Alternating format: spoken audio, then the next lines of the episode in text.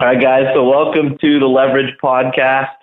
I think this is episode 14. Never really know for sure. Um, we've got my good buddy uh, Daniel Johnson on. Who? Uh, fuck, how long have we known each other, Daniel? It's been like nine years or something. Seven lifetimes, but we'll go with your answer instead. Several lifetimes. I like that one. And um, I originally met Daniel back when I was a, a student, my, my very first boot camp at Pickup 101, Daniel was one of my instructors over there. We're going to get all into that, but I became a coach for Pickup 101. We became good friends, did a bunch of crazy shit together, filmed a porn together, traveled together, um, all sorts of good stuff. Um, and I hadn't heard from Daniel, and it had been like I don't know, maybe two or three years. And then recently we've been kind of more in touch and we'll go through all the reasons as to why that, that occurred as well. Um, but I'm really excited to, to hear what everything that he's got to say. And, you know, all you guys are on the, on the call or anyone listening this is lucky to, uh, to be able to hear from a guy who's, who has such an extensive background as a student of the game and, you know, just personal growth in general and all the other crazy shit that, that I know he's done that I haven't even heard about yet. So thanks for coming on, DP. hey, good to be here. And we gave Daniel the nickname DP Johnson in the uh, the little fun thing we filmed, and we'll talk about that later too, I guess. So, can you kind of take us through just this crazy journey you've been on? Um, you know, give us the background before you and I met and how you got into all stuff.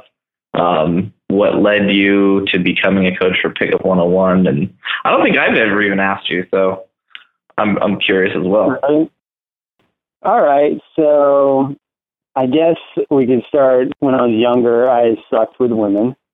Um, a common story in these kinds of uh, uh, communities and stuff. My particular way of sucking with women was that uh, I was actually like fairly charismatic when I was one on one with people or I had close friends, stuff like that. But uh any anything more than like two or three people, if it was like a group of people, I just get quieter and quieter. And if it was people I didn't know, then I'd be definitely like in the corner of the room, like waiting for it to be over. And so I didn't really meet people much that way. Of course, in college, I would get drunk and then I'd be, you know, get a little social lubricant. Actually, probably most of them approached me maybe all of them approached me. Come to think of it, I don't. I don't think I ever was able to initiate a conversation with a woman. That left me uh, a little bit at the mercy of fate because I didn't really have any choice. It was just sort of go about my life, and maybe someday a woman will sort of walk in. Uh, and uh, I think in a lot of ways I was just like terrified. I was I grew up around my mom and my sister, and they were always hating on men in some ways, not like horribly, but they were always saying like, Daniel, don't be an asshole, don't be a jerk. And I was like, oh, okay, you know, I'll just be the nicest guy ever. And that was what I thought women wanted. They wanted a sensitive guy and a nice guy. So that's what my mom and sister always told me. And I was always like wondering why that didn't work with women. That was like my how I suck story. I, you know, a lot of things happened. I had some a crazy life journey, but I got really into meditation for a while, and then I kind of had this insight. So I was probably was I probably like 23 years old, something like that, 24 years old. I had this insight, this realization that I could be the most amazing person with meditation, and it was, you know, like I might have, I might be this really brilliant, creative person or whatever, or who knows but it doesn't really matter if no one ever sees that or if, if I never like share that with the world or express any of it.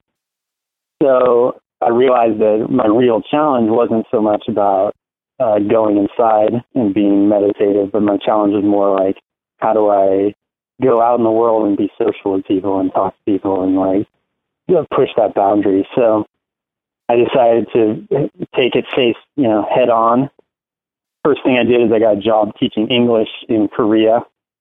Um, and that was like terrifying for me, just like getting up in front of a group of people and talking. And I started making rules for myself, like rules about like social interactions. Like one rule, for example, was if I was in an awkward moment where I didn't know, like, should I shake hands or should I not shake hands? I made a rule every time I'm going to shake hands. And then if I was in a situation where I didn't know, should I shake hands or should I hug? I made a rule every time I'm going to hug. Like I just made the rule, I'm going for it. Like I'm taking the lead. And and I had another rule. If friends ask me out, I'm going to say yes, no matter what what they're doing. I just say yes. So I was already started doing that kind of stuff, and then I found the pickup community back in 2004 or something like that. I, I like those rules. First off, that, that's like a cool thing to do, you know. So you were you found the community while you were in Korea. yeah, I, I found it in Korea. I um, stumbled across a David D'Angelo newsletter, and it was just mind blowing. It was like, oh my god, I've been such an idiot. What was I doing? Like, I realized like all these times, like, oh my god, that woman, she wanted me to kiss her. Like, oh, I'm such a fucking idiot. Like, over and over again, I had those sort of insights of like everything I'd been doing wrong and didn't realize. Um, because I I pretty much had learned the exact opposite from from growing up, like from my parents, from and also from like TV, you know, watching cheesy Hollywood things where it's like, yeah, you're supposed to like get on your knees and beg women and stuff like that. Yeah, I mean, I had a really similar mentality. that sounds like you did all the nice guy shit, and you know, growing up with my mom and two sisters, my dad was working a lot, so I didn't spend as much time with him, and I totally developed that same sort of, you know, strategy that just doesn't work. So you you saw all the David D stuff. Well, I got online and I found these forums, and um, you know, there was a forum back then. I, I don't know if it's even around, fastseduction.com and it was cool because there was actually guys like in Japan like doing this stuff, writing up their reports. You know, it's also geeky. Like there was no one in Korea that I could practice this with. I didn't really have like wingman and all that cool stuff.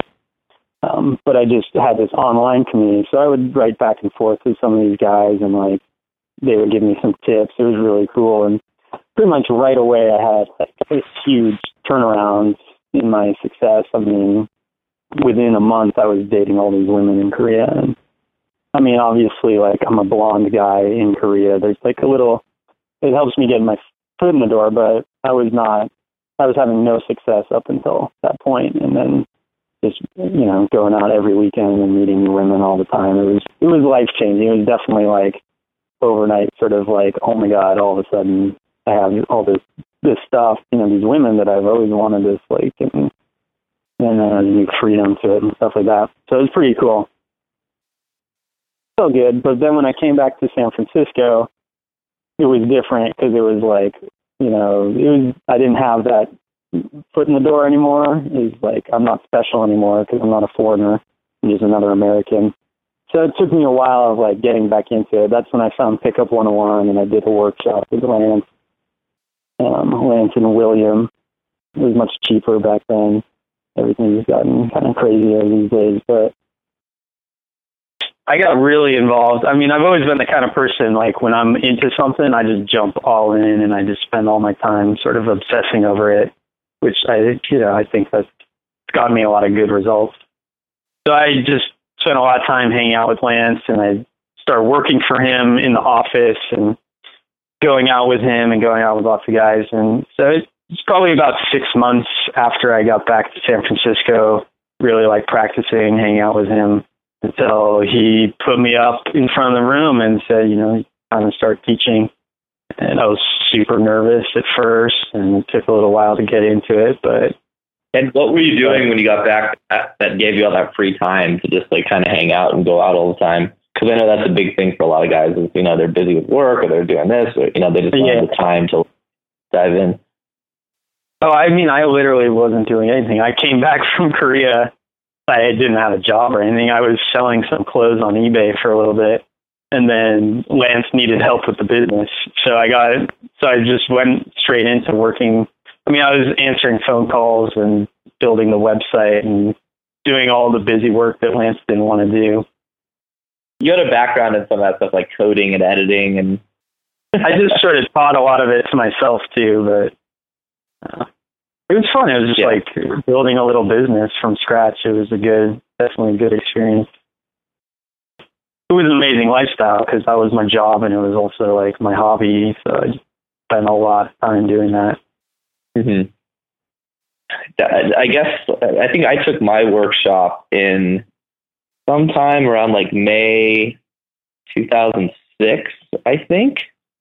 So you had been you'd been involved for almost like a year and a half, right? Up until that point. Yeah, I've probably been teaching about a year. And when I came in the workshop, I remember I was like, "All right, who's this David Spade lookalike guy?" you guys just to get an idea of what Daniel looks like. Just Google David Spade. He looks a little bit like him. Much better looking though. Um, I, oh, thank you, thank you. I had long hair, and I got that all the time back then. Everyone was like, "David Spade, hey." I don't know.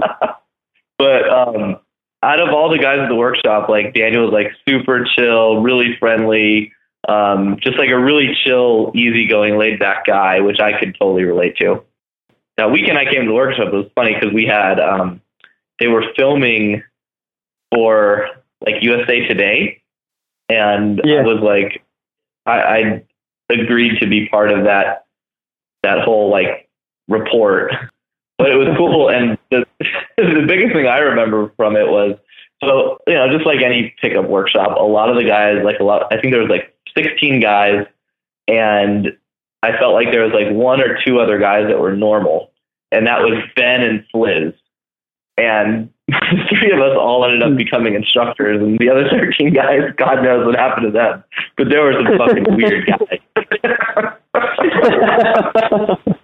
And uh, so, anyways, c- continue on. That's- Um, That's an interesting uh, insight there. Yeah, I mean it's it's a funny group of people that come to um, that sort of get attracted to it because it was such a wide range of people and um, some some difficult cases, I guess you could say.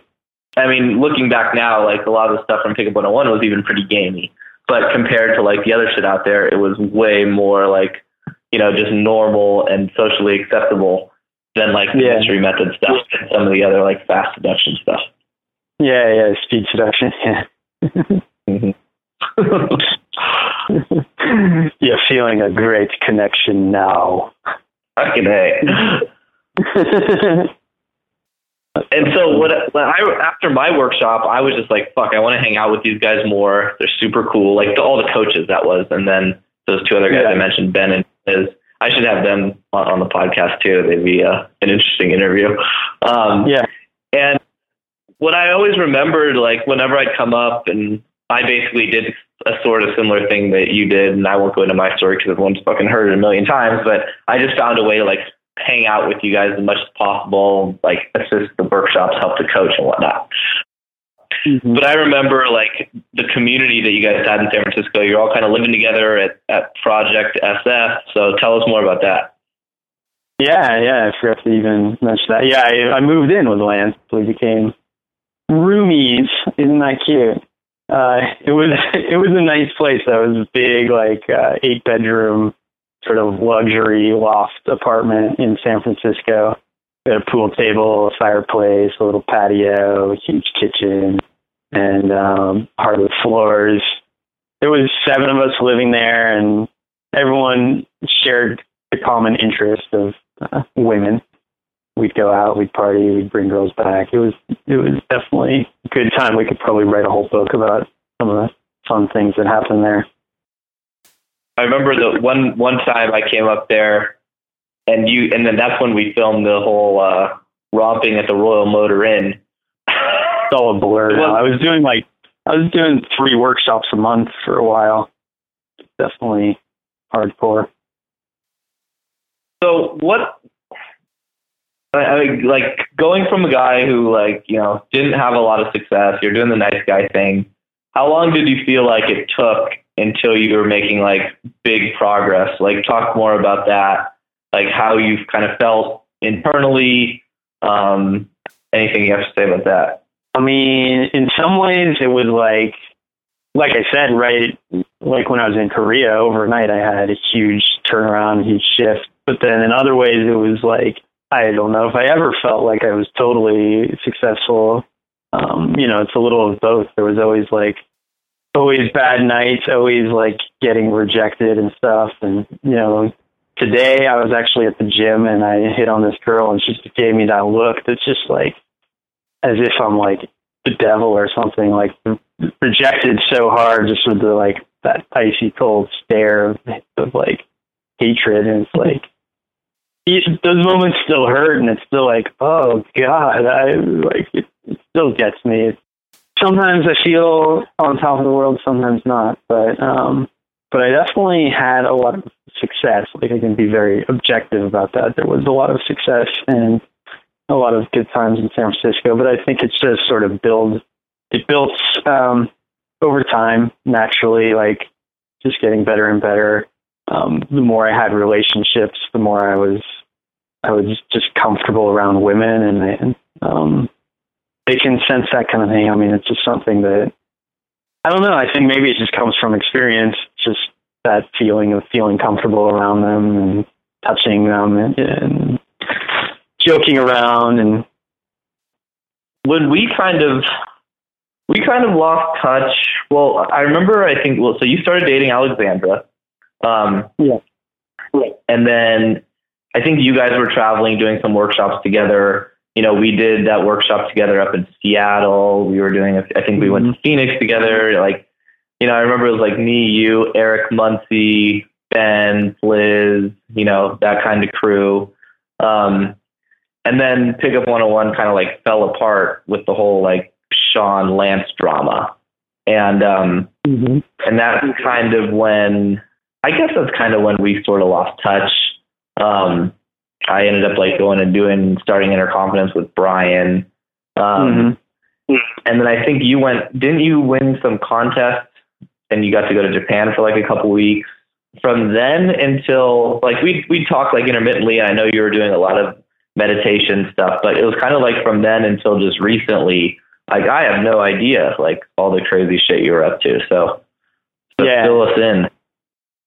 Alexandra and I were dating, and she she was way into me. She wanted to get married, stuff like that. She wanted to be monogamous, and from the get go, it wasn't a monogamous thing. And it's not like I had made that explicit at the time. I was using more of Lance's style of just sort of like let her know what's up, but without actually having a talk so that it doesn't is not awkward. It's like so she sort of so it wasn't like I was hiding anything. She knew what was going on, but I would do it in a joking way that she sort of would avoid the issue basically.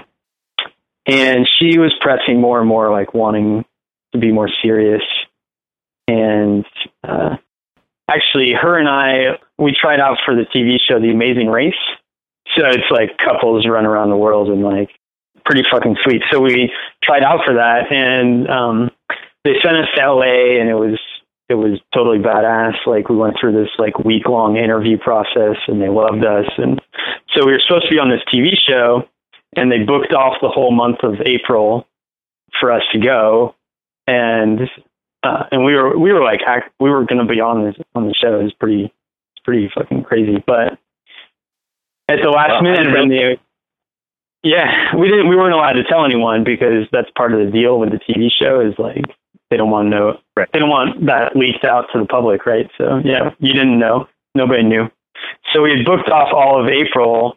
Like I didn't schedule any workshops. We didn't have any work so that we could, if they needed us, we could go. But we turned out to be alternates.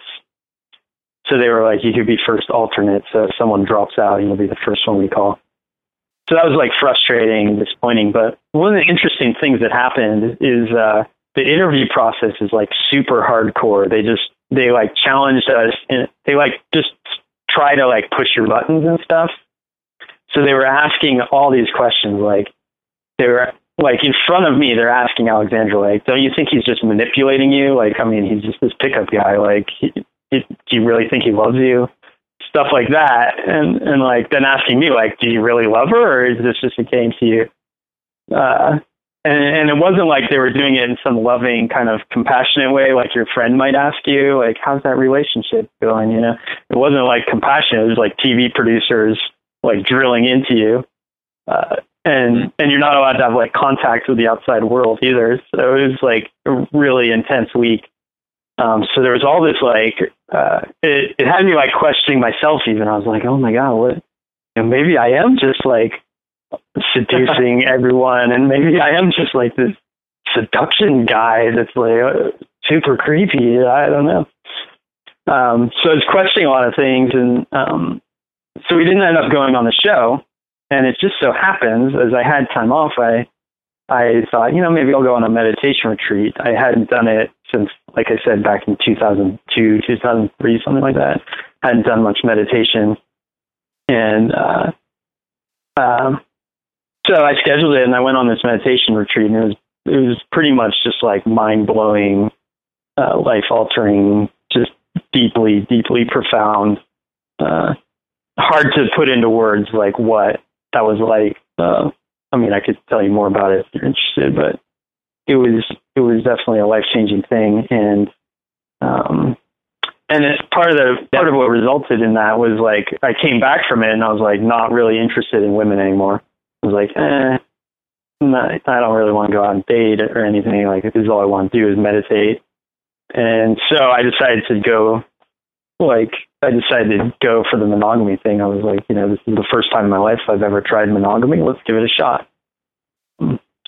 So, being more monogamous and not really into pickup and more into meditation, I started to like drift further and further from the whole pickup and seduction world. Even though I kept working at Pickup 101 for another year after that, it wasn't really like my passion anymore. Um, and then it like, I mean, I kept doing it. I kept doing workshops and kept traveling around. And I even did like a interview with uh, David D'Angelo at one point, which I don't even know if it's any good looking back on it, but who knows? Maybe I'll listen to it someday. And uh, I kept doing the thing, but for about a year. And then I decided, uh, you know what, this is really, meditation is really what I want to be doing. So I'm just going for it. Like I said, like when I like something, I just obsess over it. So I quit, quit pickup 101 completely, and I moved out of the the pickup house, and I moved to a meditation center up near Yosemite in California, and I lived there for about six months, and then I bought a plane ticket to India, and I just went to India and went on a number of meditation retreats in India. I uh yeah, I mean I saved a bunch of money from when I was working at Pickup 101 and then I just went and I lived. And the meditation center was like I was doing a lot of volunteer work there. And then India is super cheap and I I had enough uh what should we call it miles, like uh frequent flyer miles from all the Pickup 101 traveling that I got my ticket to India for free. So um so I think I've when I spent a year meditating, I think I probably lived off of probably like not much more than ten thousand dollars for the whole year, something like that. Um, and I just sort of saved it up and then lived off it, and then I was sort of broke and I had to rebuild. Um, but for me, it's kind of like I think if something's important, like fuck it, I just do it, and I've always been that way. Um, and that works for me. I know there's some people that are much more like responsible minded and sometimes I get a little jealous of them too. Like, oh, look at how they've like have so much savings and all these like, you know, emergency funds and 401ks and all sorts of like really amazing things that I'm like, I've got, you know, I don't know. I've been traveling the world. so it's life choices, you know, opportunity costs. You gotta just make whatever choice seems right for you. Yeah, and I went and I just meditated. It was amazing. It was the best thing I've ever done with my life, and highly, highly so, recommend if you get a chance, go on a ten day retreat at least. I, I've never done any sort of meditation, pretty much at all. The from what I've heard when I hear other people talk about it, it seems like I experience some sort of the same um, I don't even know how to describe it, but when I when I play hockey, I feel like I kind of go into almost a meditative state where like I'm I'm very present. I'm only thinking about like what I'm doing. Obviously, I'm playing a sport, so it's a moving meditation. I don't know how how relatable that is, but can you talk more about like why you had such an awesome experience meditating, what it was like. Because um, obviously, it, it totally, you know, had had your life turned in a completely different direction. Yeah, uh, man, meditation is so awesome. Like you gotta, gotta give it a shot, man. Go on a ten day, ten day retreat. Find ten days. Do it. Mm-hmm. Uh, but I mean, what you're describing is like a concentration, which is meditative. It's there's there is meditation just for the purpose of concentration. You can concentration on your breath or on a mantra, or uh, it's the same thing when you concentrate on a sport or a, a skill or artwork or something like that, or music. Um, when your mind becomes concentrated, it becomes quieter, it becomes focused, all sorts of wonderful things, and uh, and that's really nice. And then there's a different or another layer to meditation, which is more insight meditation, which is where you start. It's not so much about quieting your mind, but just watching your mind and and uh, watching the nature of your mind, the nature of thoughts, and the nature of being human and what it what it's like to be human, and uh, at a very like uh, with a lot of presence, but at a very deep level, you get a, a much deeper sense of like life itself. Like, what is this? What what is this thing that's happening right now? This like being alive thing. Um, and it leads to like some pretty profound insights. And whereas concentration sort of puts you in a state, um, that kind of meditation puts you in a calm state or a peaceful state or a blissful state.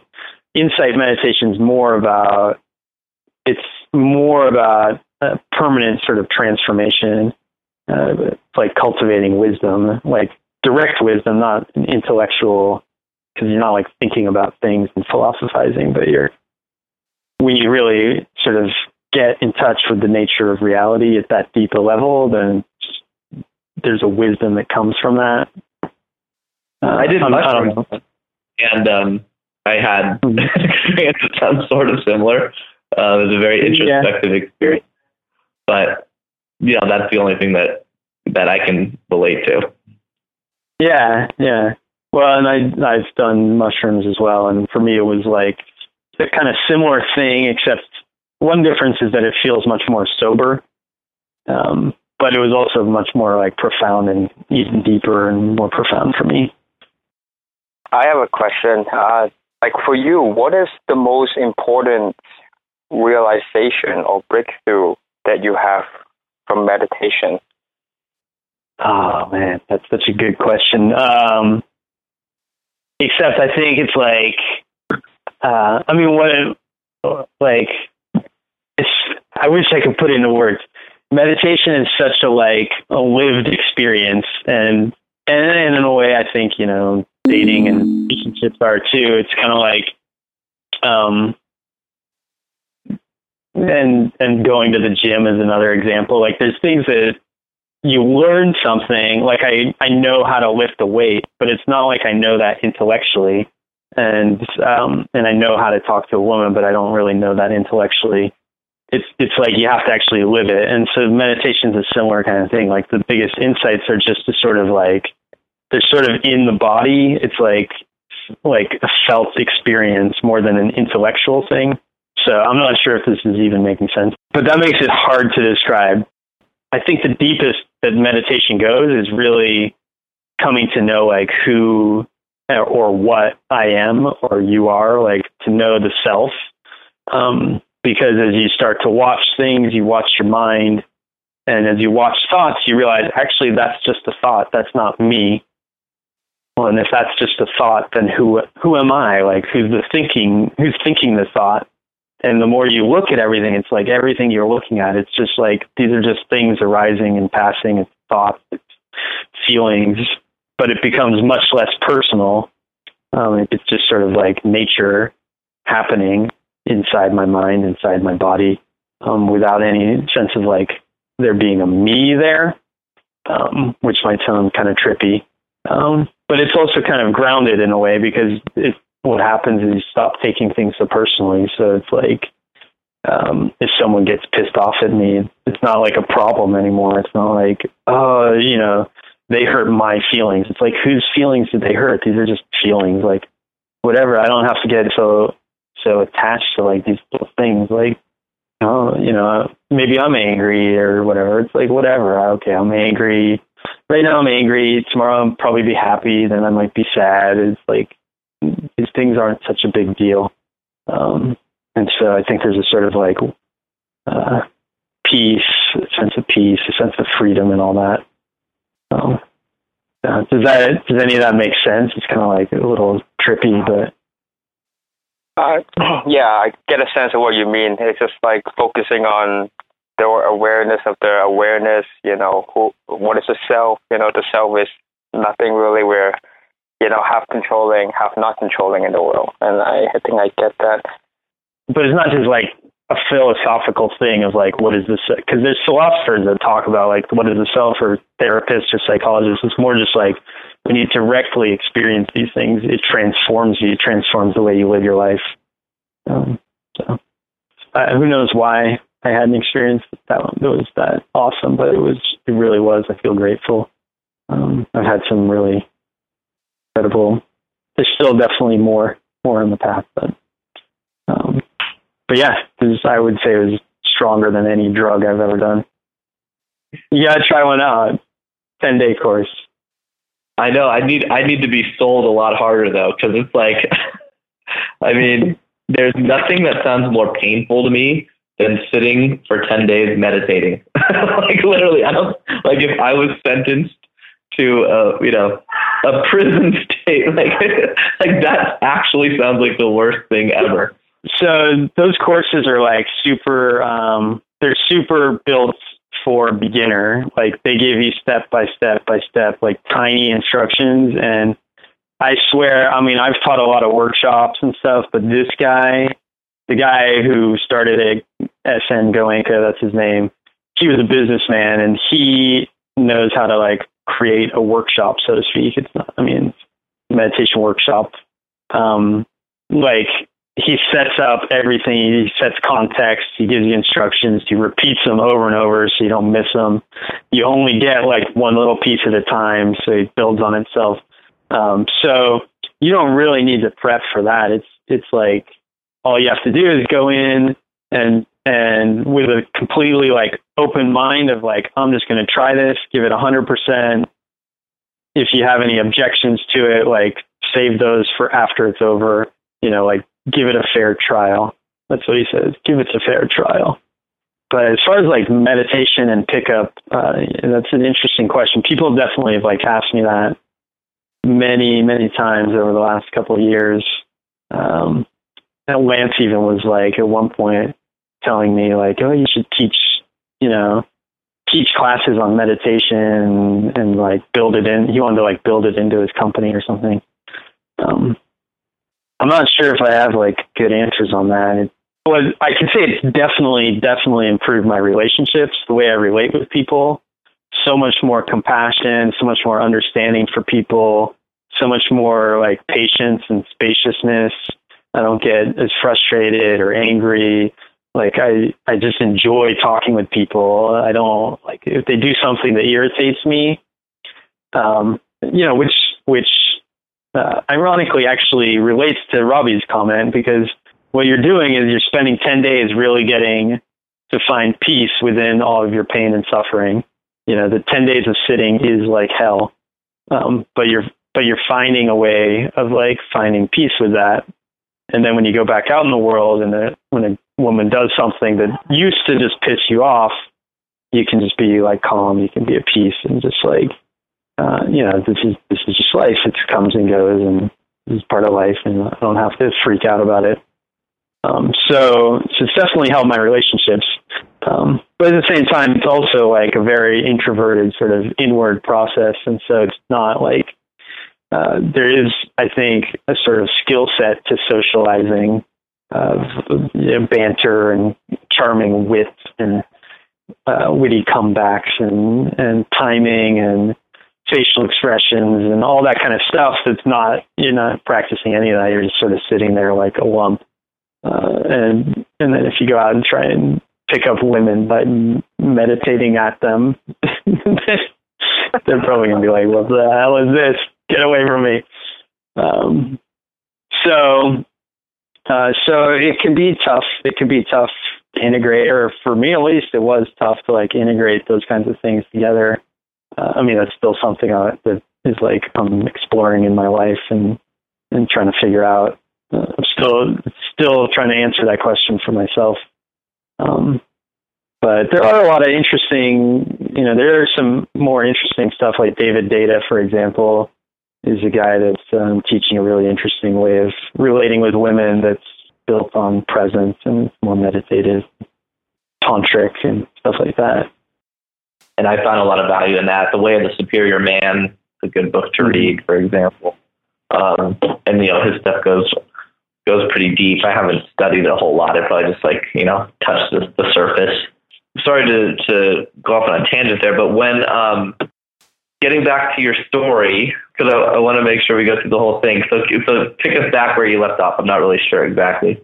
Hmm. I went to India. I came back, went back to California. Um, I still wanted to just meditate. I actually I didn't even really want to leave India, but some circumstances I had to come back to California. So I moved into this little cabin up in the woods in the redwoods. I got a job working a few days a week for a farm, and I was just like living in a cabin trying to meditate. For part of this, I was intentionally trying to make myself unattractive to women. Why were you doing that? That seems so weird. Uh, I mean, I think it relates to what I was saying before about after that interview with the produce the TV producers at Amazing Race, and I I started really questioning like you know am I a seductive person? Like they did this like two hour long personality uh, assessment with like a with a therapist that like asked a ton of questions and and she just like really like trying to figure out what kind of person is this and and she was telling me all about how I seduce people. Like she she could she was telling me like Oh yeah, of course you seduce people like because you have this quality and that quality. And people like kind of fall under a spell, and it was amazing to like get that kind of feedback. Uh, but it it was all part of a sort of chain of like inner questioning and inquiry that really led me to a place of like uh, seeing a lot of ways in which I had been relating to people that just didn't feel like uh, it was with integrity. And some of it's still stuff that I question a lot, and I just being seductive, just just like being that sort of like surface level personality. It's it's an interesting thing, um, you know, because that's what, for better or worse, that's what people judge us on is like these first impressions and our surface level appearance. I don't know. I mean, I don't even know exactly, but for me, it was more of like an ethical thing. I was like, I don't really want to mess around with this stuff it's not like I quite took a vow of celibacy, but it was almost like that. I was like, I'm just, I'm not going to get involved with that right now. So I grew out a beard and I refused to banter with women for a while. there were times where there's a lot of people that just like to flirt also, you know, flirts in the world. And, um, and these people are out there that just they'll flirt with anybody. I mean, I'm kind of like that too. Uh, so women would start flirting with me, and like uh, I just sort of wouldn't follow the thread. I noticed that when I was bantering with people, it was almost like a drug. Like people were people would get high off of my banter. Um, I would feel kind of high off of it, and it was a weird feeling. It's like, what is this? Do I really want to be out intoxicating people in this way? I don't know if that makes any sense, but um, no, it totally does.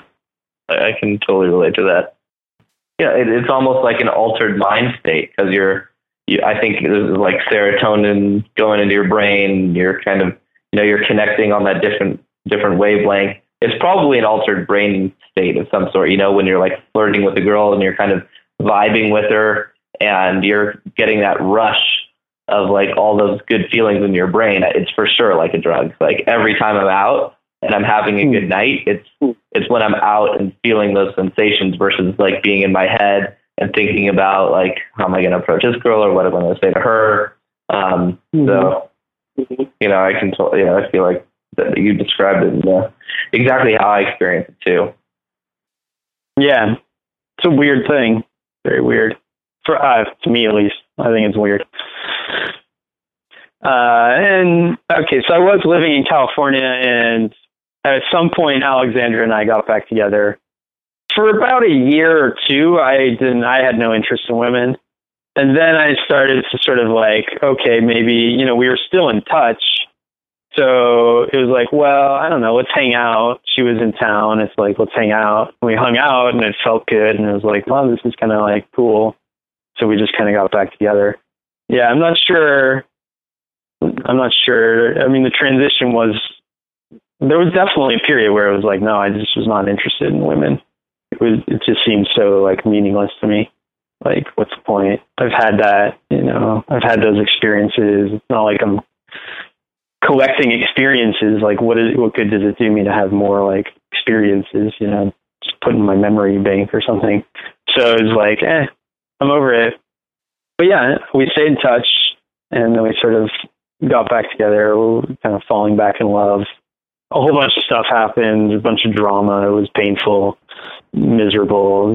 there was some bad, lots of crying and stuff like that. Um, but we ended up breaking up. So that was, uh,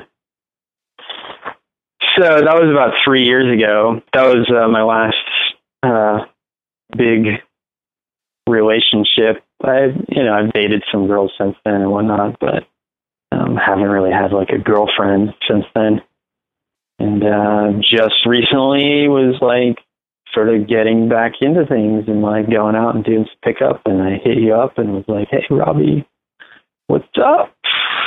The bitches? What led you I mean, I remember when you messaged me, um, you're you seemed pretty torn, like you're like, Yeah, you know, I, I kinda wanna get back into it, but I don't really want to get back into it.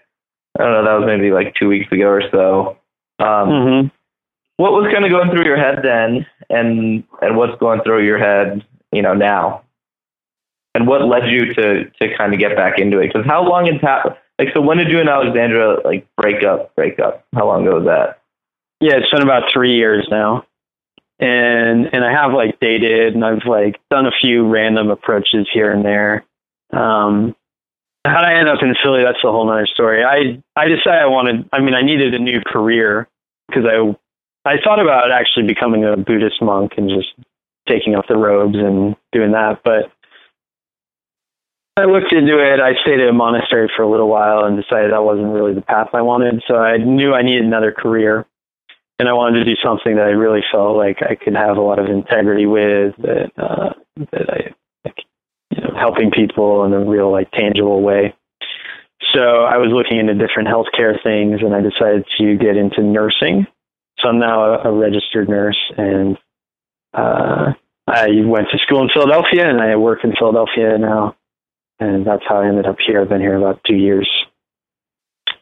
Um, okay. Yeah, yeah, it's a pretty sweet gig. Like uh, it has its ups and downs, but um, is it true um, what they say? They're party animal. we have a, we have a running joke um, like whenever you meet, like you know, and I think this is this is specific to like when you meet girls out, but like whenever you meet a group of nurses out at a bar, they're usually like nurses, flight attendants, and teachers are always like way more down to party and hook up than other professions.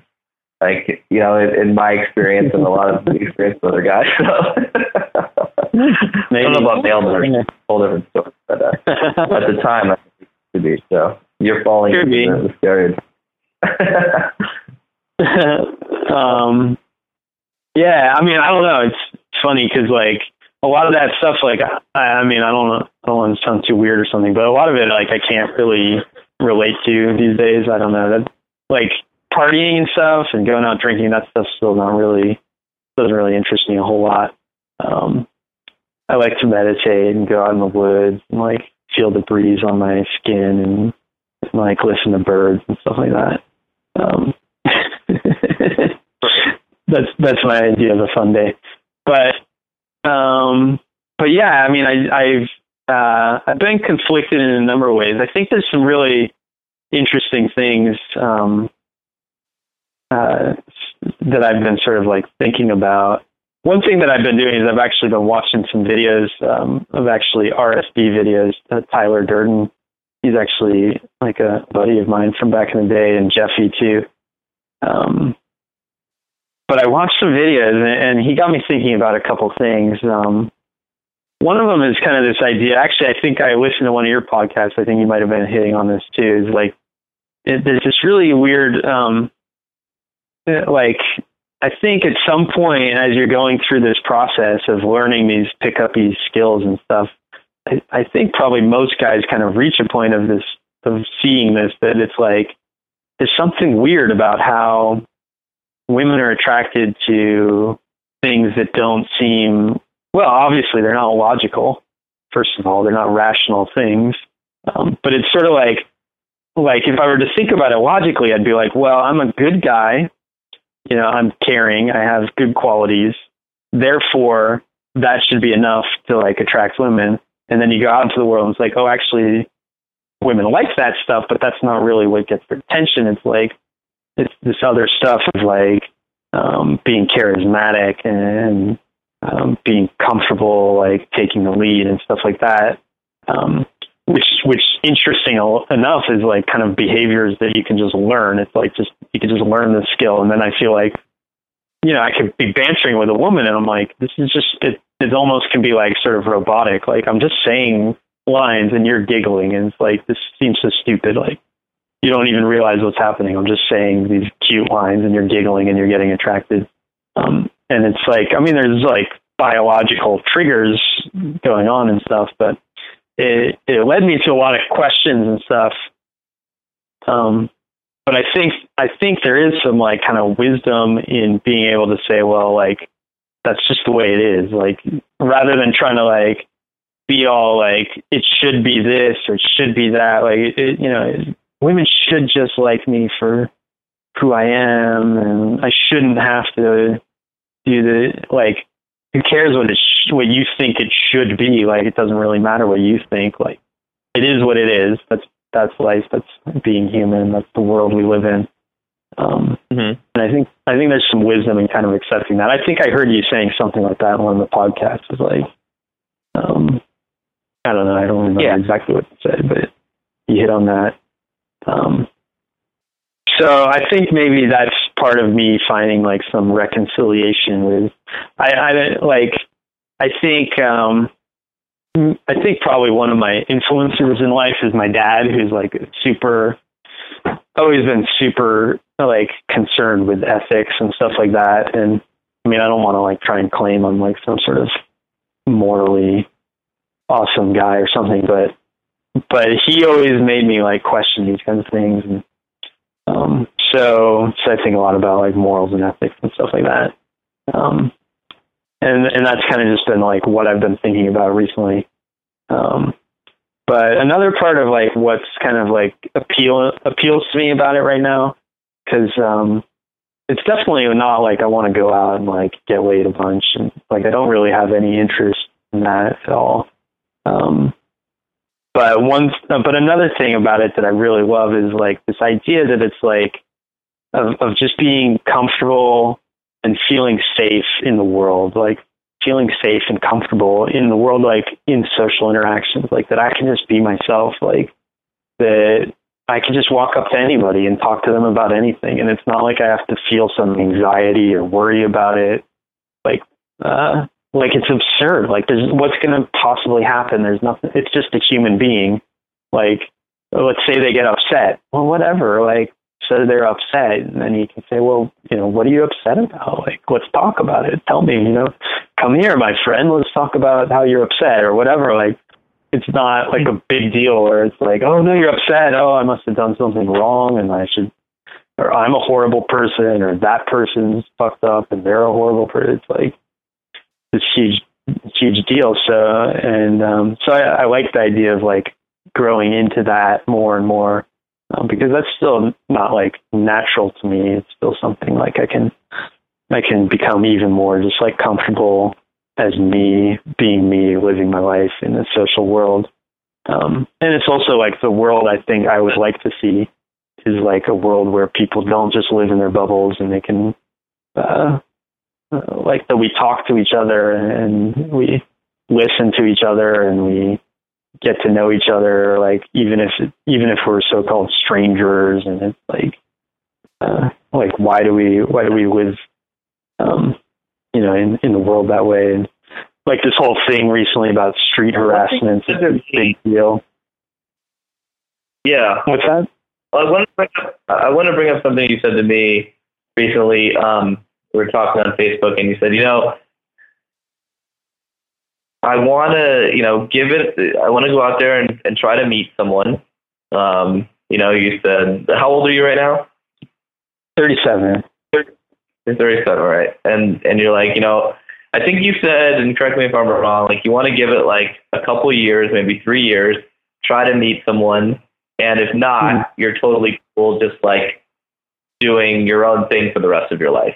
Can you talk about that? yeah, yeah. Well, yeah. I mean, there's definitely like the appeal these days of like family and stuff. I my sister just recently had two little boys, so I got two nephews now, ages two and four. And um, so seeing that, seeing other friends. I mean, it's probably a typical thing that happens in your 30s, and maybe maybe other ages too. But you see you see that, you kind of get a sense of like, oh, family. So I like it. I like the idea. I think it'd be fun to like meet a woman and really connect with her, really like build something long term. Um, I think that's another thing that's appealing in the 30s is like the idea of like long term goals and long term like building things. Um, it's not as like um, nearsighted as being in, as it was for me at least in my 20s. Um, so so I like that. I think it. Uh, I mean, I'm not going to just like rush into it uh, if it doesn't feel right, but I, I like that. Um, but I definitely also feel like um, totally okay if it doesn't happen because there's so many other amazing things I can do with my life, and there's also a lot of like freedom of not having a relationship. the freedom to like do whatever you want, travel the world, or spend energy on other projects. And um, so, so I feel comfortable with that. I think it's some. I that's kind of the rough plan right now is give it a few years, see what happens, and um, I think I would be totally thrilled to just like be a monk and meditate and not, uh, no, not have to worry about all the other stuff like family and responsibilities like that. Well, it's cool that you could go either way, and you're not attached to the outcome, and they're so different, right? So. They are different. Yeah. I mean, I like a family sort of, I mean, I, I don't know. I think it's probably like a 18, 20 year project, something like that. Um, so it's kind of, it's not like it has to be the rest of your life. Not, I mean, I think if I would, I think I could like, you know, get married for the rest of my life kind of thing. But, but after the kids project is over, um, more or less, so to speak, I don't know. It's not, you know, 20 years from now, I might be like, oh my God, I was such an idiot when I was 37. Like, I didn't know what the hell I was talking about. But um, that's the way it seems, at least. It's like there's always time to do more later in life as well. It's a funny thing Yeah. thinking about life and like, what do you want to do with it and all that stuff. So, curious if anyone else on the call, um, you know, if you guys have any questions or you know comments, go ahead. I'll open up the line. Yeah, I mean, I, I want to, I want to jump into like, um, I mean, it's, it's like something like just like talk about myself and stuff, but I'm like curious, like real questions, like you're like, what are you really curious about? Like, I, I don't know, I love like just like exploring stuff. So, hit me with anything. Let's talk about something. So I guess, you know, based on your whole story, you went from a pickup coach to a meditation guide. You know, I'm just wondering, to you, what what will be the, I guess for you, what would be the ethical way to approach a woman then in that sense? I mean, I think, well, the first thing that comes to mind is freedom from outcome. I, I don't know, that's just a phrase that's in my mind right now, but I think if you're not attached to an outcome, I don't, I can't see how there's like a harm in that. Like, if I'm just like I'm just enjoying my life and I'm just talking to people and I'm just enjoying talking to people, enjoying being human and like talking to other humans on this like crazy adventure called planet Earth, you know, and we're just getting to know each other. Um, yeah, I can't see anything, uh, any problem in that. And, um, you know, I think, uh, I think there's interesting questions about what happens next, obviously, because there's like sex, and sex is like can be incredibly tangled up and messy. Uh, like all sorts of emotions can get entangled, and people can make assumptions, and then they have desires and needs and uh, expectations, and it's just like can be painful and stressful.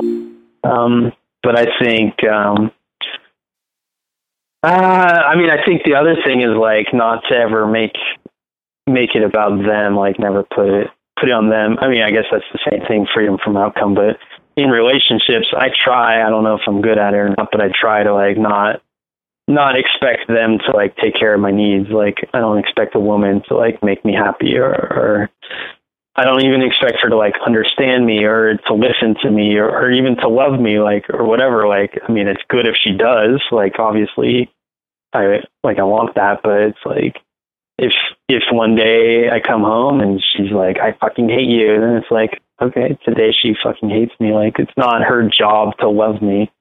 Um, so yeah, I guess that's sort of still on the same line of like, um, being free from the outcomes, free from expectations and all the neediness and all that stuff. Um, I would be totally curious to hear what you guys say because I want to know the answer to, to those questions too. So thanks.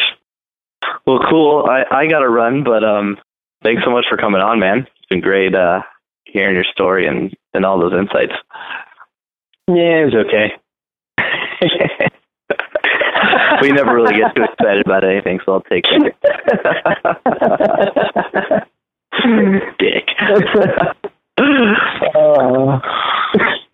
right, cool. good talking to you too, man. Yeah, take care. I would love to talk to any of you guys more, definitely, if you have questions or want to talk about stuff. And uh, and check out the website, dhamma.org, if you want to do a Vipassana retreat. D H A M M A dot org. Dhamma.org. Cool. All right, guys. I will talk to everyone soon. Thanks, buddy. All right. Bye bye.